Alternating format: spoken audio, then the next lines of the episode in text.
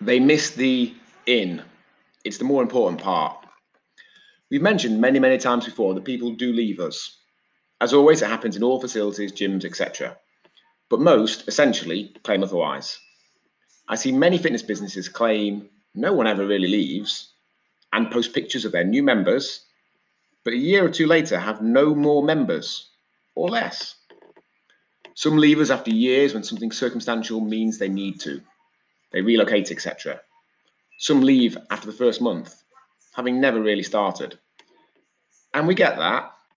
We've all had things we've invested in and never used, or not used anywhere near enough.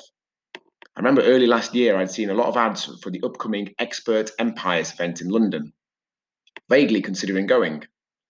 When COVID hit and they immediately took it online and slashed the cost massively to £120, I bought it. I've not even logged in once to see what's in it. I've done similar things over the years. We do the buy, just not quite the buy in.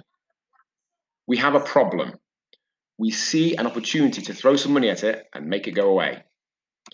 But then we realize we still have to do something.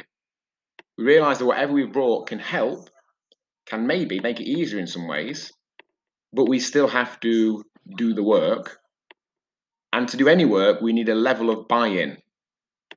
So, if that's what's missing with you, how do we get that?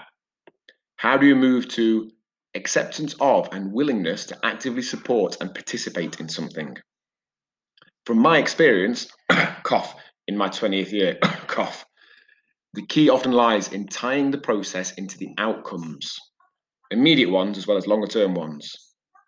If exercise and better food choices had no benefits, I doubt anyone would buy into them.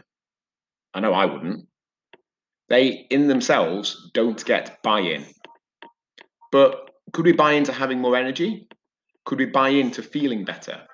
Could we buy into improved mood? Could we buy in being able to be better at the stuff that's important to us, being a parent or partner, our work, our business, etc.? And could we buy into the longer term benefits, a body we like the look and feel of, better health, an increased chance of living longer, etc.? If the answer is yes, we've brought in. We just need to do the things that will bring about what we are brought into. Much love, John. Out and shake it all about, Hall.